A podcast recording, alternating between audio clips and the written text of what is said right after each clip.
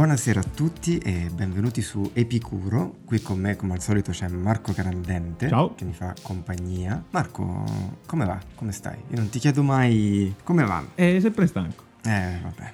La quarantena. Oh no, di già. mi hai anticipato di, credo, 4 secondi, ma nemmeno.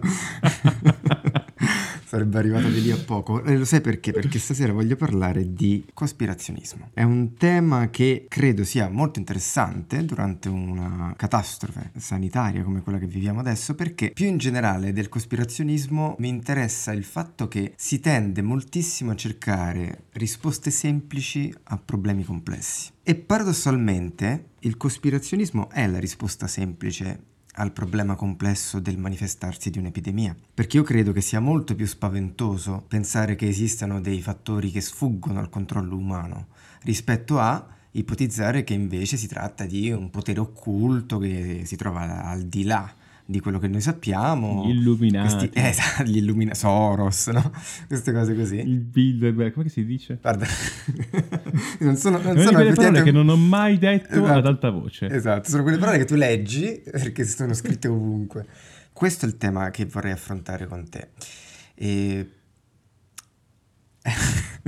ho fatto, lo dico per chi lo ascolta, io, io faccio questo suono e ho scoperto di farlo grazie a Marco, non sapevo prima di questa esperienza del podcast, di fare nel microfono. e lo giustifico, è un suono che io faccio quando sto raccogliendo i pensieri, quando in qualche modo mi fermo, smetto di parlare, penso a cosa devo dire e faccio... Questo E io li suono- e lui, e lui mi quanti, poi, a bestemmia. perché- Torniamo a noi perché eh, l'esperienza del cospirazionismo mi tocca molto molto da vicino perché un mio caro amico, una persona con cui in realtà non sono in rapporti diretti ormai da tempo, ma è un mio carissimo amico ventennale, si è scoperto, sembra assurdo dirlo così, cospirazionista. Aia. In particolare è una di quelle persone che ritiene che il coronavirus sia una farsa 5G? il 5G, esatto, il 5G, le torrette del 5G, secondo questa teoria, sopprimono il sistema immunitario delle persone ed è per questo che ci stiamo ammalando. Wow. Io ho bisogno di parlare di questa cosa innanzitutto perché io voglio molto bene a questa persona. Che è il peggio, è il peggio assolutamente quando queste cose ti vengono da una persona a cui vuoi bene. Esatto. È, è un campo minato, per cui... Sì, perché io voglio bene a questo mio amico e non voglio ridicolizzarlo, nel senso che non ho nessun desiderio di smontarlo dicendogli tu credi in cazzate, nonostante personalmente credo che sia così, ma è difficile perché io sono da spettatore esterno tramite WhatsApp, perché tutto si è ridotto a una chat eh, su WhatsApp. Tramite questa chat io mi accorgo che si sta spaccando il mio gruppo tra lui e eh, tutti quelli che gli stanno dando del coglione e, e un paio che dicono Tutti ma, quanti gli altri." forse ma non tutti, ci sono un paio di insospettabili che stanno iniziando a dire: Ma ragazzi, ma forse, ma forse Eh non sì, è che è, è proprio è- tutti. è quella la tragedia di certe teorie, che a furia di buttare fuori cose che sembrano vagamente correlate, legate, Ma non sembra sono. quasi avere senso. Ma lo sai cosa ha messo? Ha condiviso nella chat questo documento con un nome complicatissimo, tutte sigle no? che hanno già l'aspetto di qualcosa di trafugato all'FBI. Mhm. E questo documento contiene, con uno stile impeccabile, direi quasi legale, cioè sembrano quasi documenti legali, in cui si dimostra che dietro al coronavirus c'è in realtà un complotto e questo complotto ha delle mire assurde, tipo per esempio Elon Musk parte di questo complotto perché lui vuole diventare in realtà un essere composto di sola digitale, cioè vuole diventare un robot e se- no, ma è una cosa, tra l'altro serve un ingegno, io che ho la velleità di scrivere non credo avrei queste capacità creative, cioè c'è un genio qui dietro, veramente un genio creativo. Elon Musk che vuole dominare il mondo. Che poi, tra l'altro, Elon Musk, proprio di recente su Twitter, se ne è uscito con un sacco di puttanate. Cioè, Elon Musk è, un- Esatto. è uno di quelli che ha detto dobbiamo uscire dallo stato di quarantena, inutile, tutte ste cazzate. Quindi è un, è un casino. È un casino distinguere il vero dal falso. Cioè, la, la realtà si manifesta sempre come contraddittoria. Sempre. È parte della sua natura avere contraddizioni. Ed è su queste insenature della realtà che poi nasce il complottismo. Mhm. Perché ovviamente una spiegazione ufficiale ufficiale del perché il coronavirus c'è ha dei punti oscuri. Non siamo onniscienti. Esatto, però diciamo questa mancanza di chiarezza di alcuni punti viene presa come sponda per dire ah vedi è chiaro che cioè, non ci stanno dicendo tutto. Il passo è veramente breve, anche per una persona intelligente come questo mio amico, per tornare all'esempio che stavo portando. Non c'è, non c'è titolo di studio, livello di intelligenza che ti protegga dal credere a queste cose. Assolutamente. Lui è un laureato, è intelligente, è una persona molto ragionevole con cui io ho condiviso tanti anni della mia vita a parlare. Quindi il problema è altrove, non è cognitivo, non è culturale, è da qualche altra parte di cui vorrei discutere, ma io in realtà ti confesso dal principio non ho una risposta, ma soprattutto sono sempre più, tra virgolette, intenerito e sono sempre più empatico nei confronti di questa persona perché quando ci diceva ragazzi state attenti, quando si raccomandava con queste teorie, lo faceva con un genuino senso di preoccupazione per noi. Questo almeno è molto rinfrescante in confronto a quanto normalmente queste teorie sono un po' insultanti verso chi non ci crede. I coglioni, i coglioni. Esatto, per cui diciamo che già c'è un, c'è un qualcosa di positivo. Ma è una brava persona, è una brava... E, e mi ricorda esattamente come quando ci si dice tra noi, oh sta attento se vai su, sulla metro non toccare i tubi con le mani, non ti toccare gli occhi. Sì, sì, sì. Sono le stesse raccomandazioni fatte in un modo assurdo, ovviamente, perché lui parte dal presupposto che appunto il coronavirus sia una farsa, ma c'è un fondamento buono dietro quello che ci sta mm-hmm. dicendo. Quindi questo mi smonta fin dal principio, dal voler eh, essere ostile nei suoi confronti e soprattutto dal volerlo affrontare a mm, viso aperto. È molto difficile. Cioè io quello che sto facendo, forse un po' vigliaccamente, sto cercando di parlarne in modo personale, perché io consiglio di vedere un documentario molto bello eh, su Netflix, è quello sul terapiattismo. Sai che io faccio parte di un gruppo che si chiama La Società della Terra Piatta? E quindi sei un terapiattista? Sono un terapiattista. È in incognito in questo momento. In incognito. questo documentario è fantastico proprio per il fatto che a un certo punto, al di là dell'occuparsi di questo fenomeno dei terapiattisti, a un certo punto uno scienziato dice, va bene ma mettiamoci nei loro panni. Loro si sono fatti terra bruciata intorno, che è quello che sto vedendo in questo mio amico che sta litigando con tutti del gruppo, tutti, tutti e lo reputano un coglione. Quindi queste persone magari si fanno terra bruciata intorno e le uniche con cui si sentono a loro agio sono altri cospirazionisti con cui possono condividere pensiero e vedersi accolti, no? Come persone. Ma una volta che sei entrato in questa situazione, come fai ad ammettere che hai torto? A tutti ci pesa ogni tanto dire che abbiamo torto, è normale, è naturale. Sì.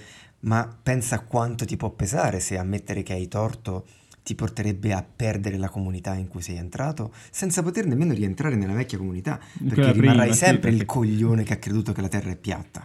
Cioè, non potrai scamparla, no? Beh, guarda, allora ti dico, io ho avuto una grande esperienza nel vedere nascere questi complotti moderni perché scrivevo su un forum su cui tra l'altro eri iscritto anche tu. Uh-huh, certo. Su quelli forum abbiamo visto tanti dei complotti nascere di quelli che ancora oggi vanno forte, tipo le Torri Gemelle, no? Ah, certo. 9-11 certo. is an inside job, no? Eh, certo. E io mi ricordo queste pagine, pagine, pagine di discussione per dire, ragazzi, ma voi siete completamente andati di testa, più o meno dicevo, non potete seriamente pensare queste cose eh. senza mettere in dubbio nulla di quello che dite. Cioè, mm-hmm. E mi ricordo cercare di, di, smontare ognuno dei singoli punti che ti vengono messi davanti. No. Questa cosa è assolutamente controproducente Inutile. perché c'è sempre qualcos'altro che può venire tirato sì, fuori. Sì. E quindi avevo un po' perso la, la speranza con queste persone. Sì. Anche io ho un amico che è molto spesso molto legato a questo modo di pensare. Non è mm-hmm. un cospirazionista di per sé, ma è una persona che tende sempre a pensare che in realtà sotto c'è qualcos'altro. Che è, un, è, uno scetticismo un po' intenso. Ecco. Certo. E spesso mi sono trovato anche, come hai detto tu,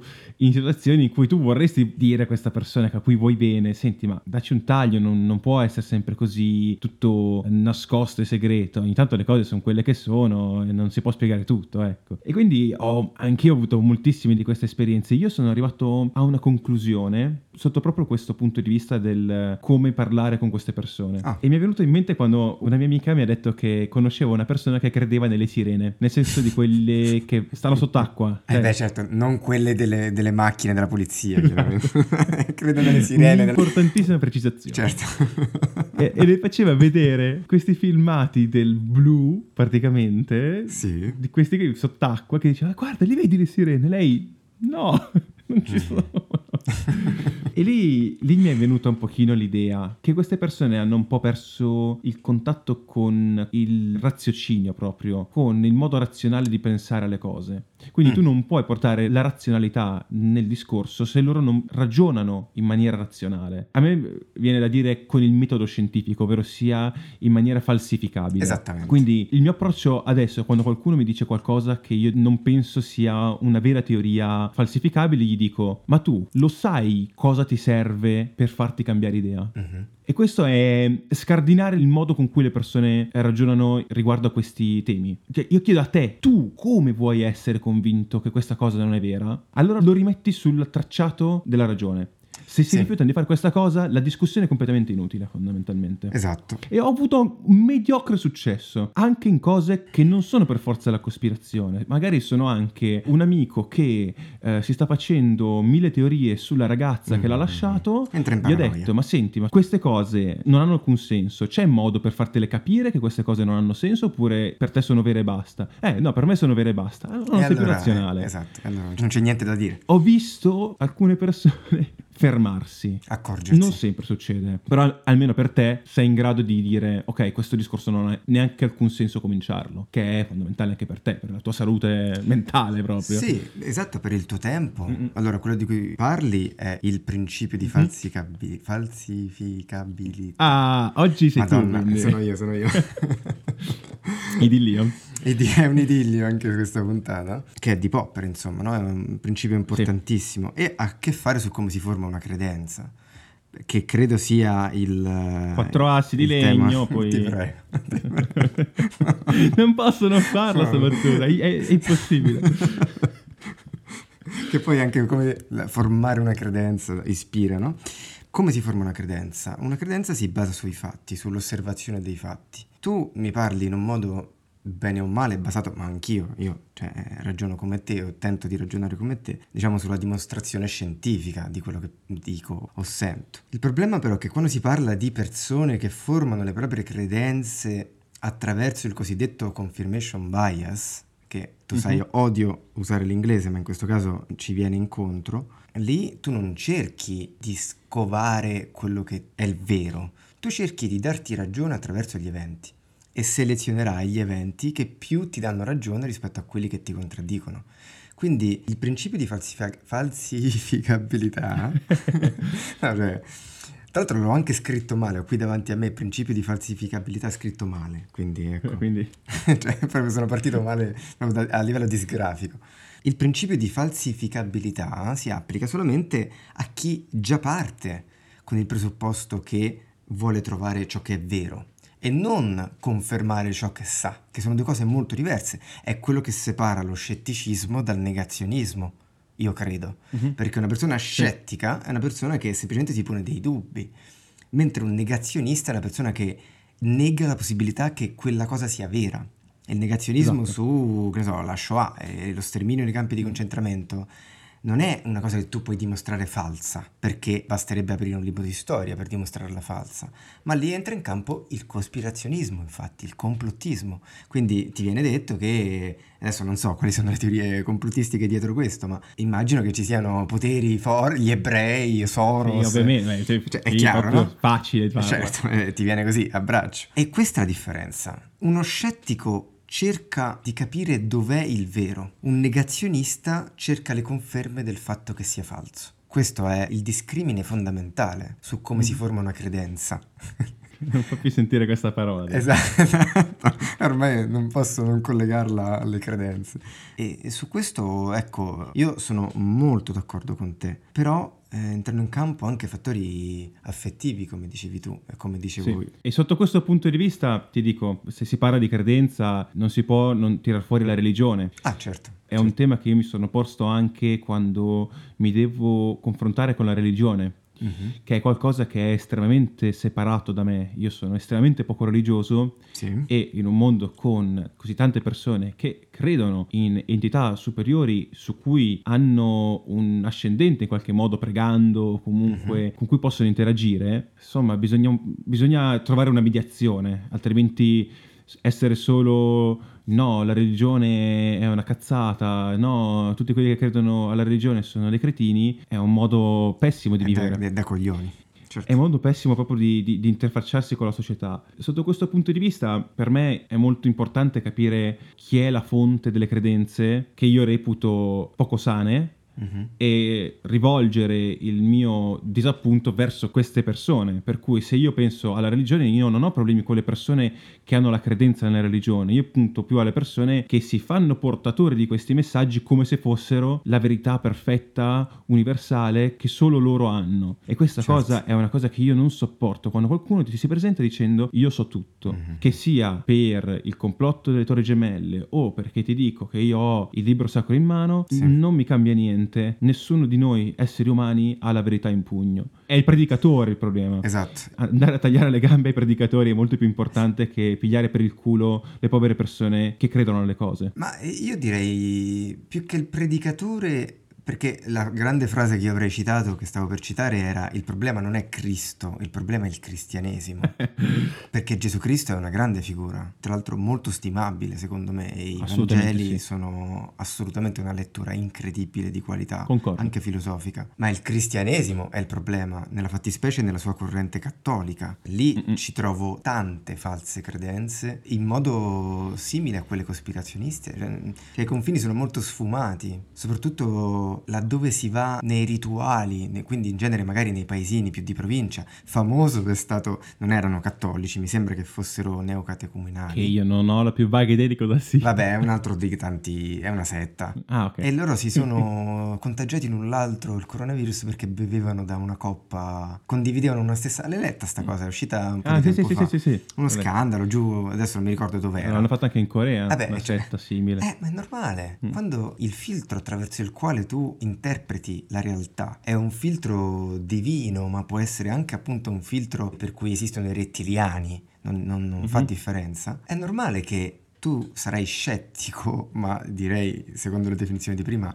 negazionista nei confronti di quello che ti viene detto. Perché la cultura del sospetto, la cultura del ci stanno dicendo qualcosa per tenerci sotto controllo, che ora sotto quarantena esce fuori con enorme potenza, perché basta farsi un giro su Facebook per trovare gente che dice ci stanno tenendo sotto controllo, ci stanno tenendo Mhm. a casa. Eh, eh, questa cultura della diffidenza attinge proprio nel credere che fondamentalmente l'unico principio di verità puoi stabilirlo te col tuo giudizio privato. Cioè sei tu a determinare in cosa credere e cosa vale la pena che tu creda e basta. E tutto il resto sono propaganda, eh, menzogne, verità ufficiale, no? Questo termine, la verità ufficiale. Mamma mia. Che- Perché esiste ovviamente una verità non ufficiale che sai solo tu, chiaramente, e tu e i quattro Mm-mm. amici del forum eh, che frequenti. Sono molto d'accordo, però ecco, separerei, io, io pure non sono religioso come, come te, credo esista una religiosità molto sana, che tutto sommato è quella privata, sì. individuale. A me non piace molto la religiosità di culto, eh, inteso come...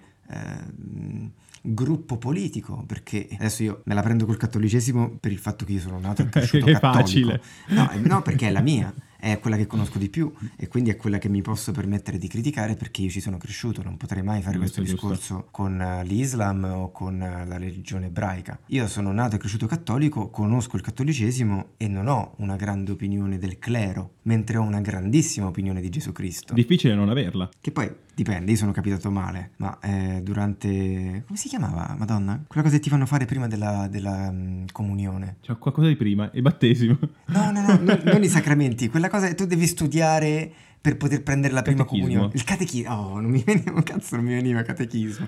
Ecco. Sono io quello stanco. cioè, abbiamo parlato, sono stanco, dovevo No, essere io quello che mi non ho dormito, scusa. fidati, non ho dormito neanch'io, nonostante non ho un figlio, pensa se ce l'avessi. Comunque durante il catechismo, grazie Marco, io sono capitato molto male con un prete molto dogmatico che non ha, io credo, non ha saputo stimolare la curiosità di un bambino intelligente come mi, mi- mi ritenevo. Ora non più, ora mi ritengo un coglione col tempo. Coglione in corsivo, vero? Cioè, Esatto, esatto, coglione. coglione. Quindi ecco, ho pessimi ricordi dell'insegnamento cristiano istituzionale, se così si può chiamare, ma da adulto eh, l'aver letto i Vangeli mi ha illuminato letteralmente. Ho visto la luce. Esatto, esatto, ho visto la luce davvero come i Blues Brothers. E tutto questo per dire che sono d'accordo con te, ma usiamo i guanti con la religione, usiamo i guanti perché esiste una religiosità molto molto sana. Guarda, ti dico, io ho finito per uh, accettare il fatto che secondo me potrebbe assolutamente esserci un'entità superiore che in qualche modo è legata effettivamente alle nostre singole vite. Mm-hmm. È molto complesso come discorso, per cui non ammorberò i nostri ascoltatori con tali teorie. Vabbè, Di certo non mi metterei mai a professarla come la verità. Certo. Penso che ci siano due o tre possibilità molto realistiche che hanno senso nella mia limitata esperienza e tanto mi basta per fare due o tre scelte diverse nella mia vita. E questo incapsula completamente la mia esperienza di religiosità Mm-hmm. e non vedo perché debba esporre altri alla mia idea. Posso farlo se mi viene chiesto. Certo. Ma andare in giro a picchiettare la gente e dire guarda, io penso che sia così e penso che sia vero. E anche tu dovresti crederlo. Sono molto più in dubbio su cose molto più certe di così. Esatto, esatto, esatto, esatto. Sono molto d'accordo. Lì diventa il problema. Quando tu vuoi fare proseliti, quello è il problema. Quando tu vuoi aprire gli occhi degli altri che possono anche nascere, come nel caso del mio amico, da istinti buoni. Cioè, io voglio salvare la tua anima e ti dico che il tuo Dio è falso, mentre il mio è giusto. Quindi può anche, in un modo un po' malato, essere sano. eh sì, sì, abbastanza un ossimoro. È proprio lì il punto, lì il problema, perché quel tipo di credenza è tossica. Quella è una credenza tossica perché si diffonde stabilendo che esiste una verità oggettiva e non falsificabile, in cui tu, se non credi, sei uno scemo, sei una persona che non ha aperto gli occhi. Anche perché poi questa dell'essere di parte, di avere delle credenze sbagliate, Mhm. è un percorso che non finisce mai, perché Certo. se io sono un professore che ha già tante ricerche scientifiche in saccoccia, è certo che mi sentirò super forte, super potente e poi quando guardo le teorie scientifiche degli altri sarò comunque di parte rispetto Mhm. ai dati di queste altre ricerche, per cui dovrò anche quando sarò scettico verso tutto quanto dovrei essere ancora di più scettico verso me stesso. Esatto. E quindi ci sono tanti livelli dove possiamo cadere in errore con le nostre credenze. E quindi è un percorso veramente in salita e vale sempre la E pena. soprattutto è un percorso che non ha conclusione, Mai. perché nonostante si possa avere, appunto, si possa essere arrivati all'apice della propria carriera, questa cosa può essere per esempio scientifica, no? Nonostante questo, chiaramente si è sempre suscettibili di falsificabilità e su- sulla possibilità di essersi sbagliati. Concluderei il podcast per questa sera, che potrebbe essere un grande errore, non lo sappiamo, però Potremmo aver magari... sbagliato tutto. esatto, potremmo aver sbagliato tutto, ma insomma, Forse nel siamo frattempo... stupidi. forse, siamo, forse siamo cospirazionisti, chi lo sa. va bene, va bene. Quindi è stato un piacere come sempre chiacchierare con te, Marco. Un saluto a chi ci sta ascoltando e un ringraziamento. Questo era Epicuro e ci vediamo la prossima settimana. Ciao.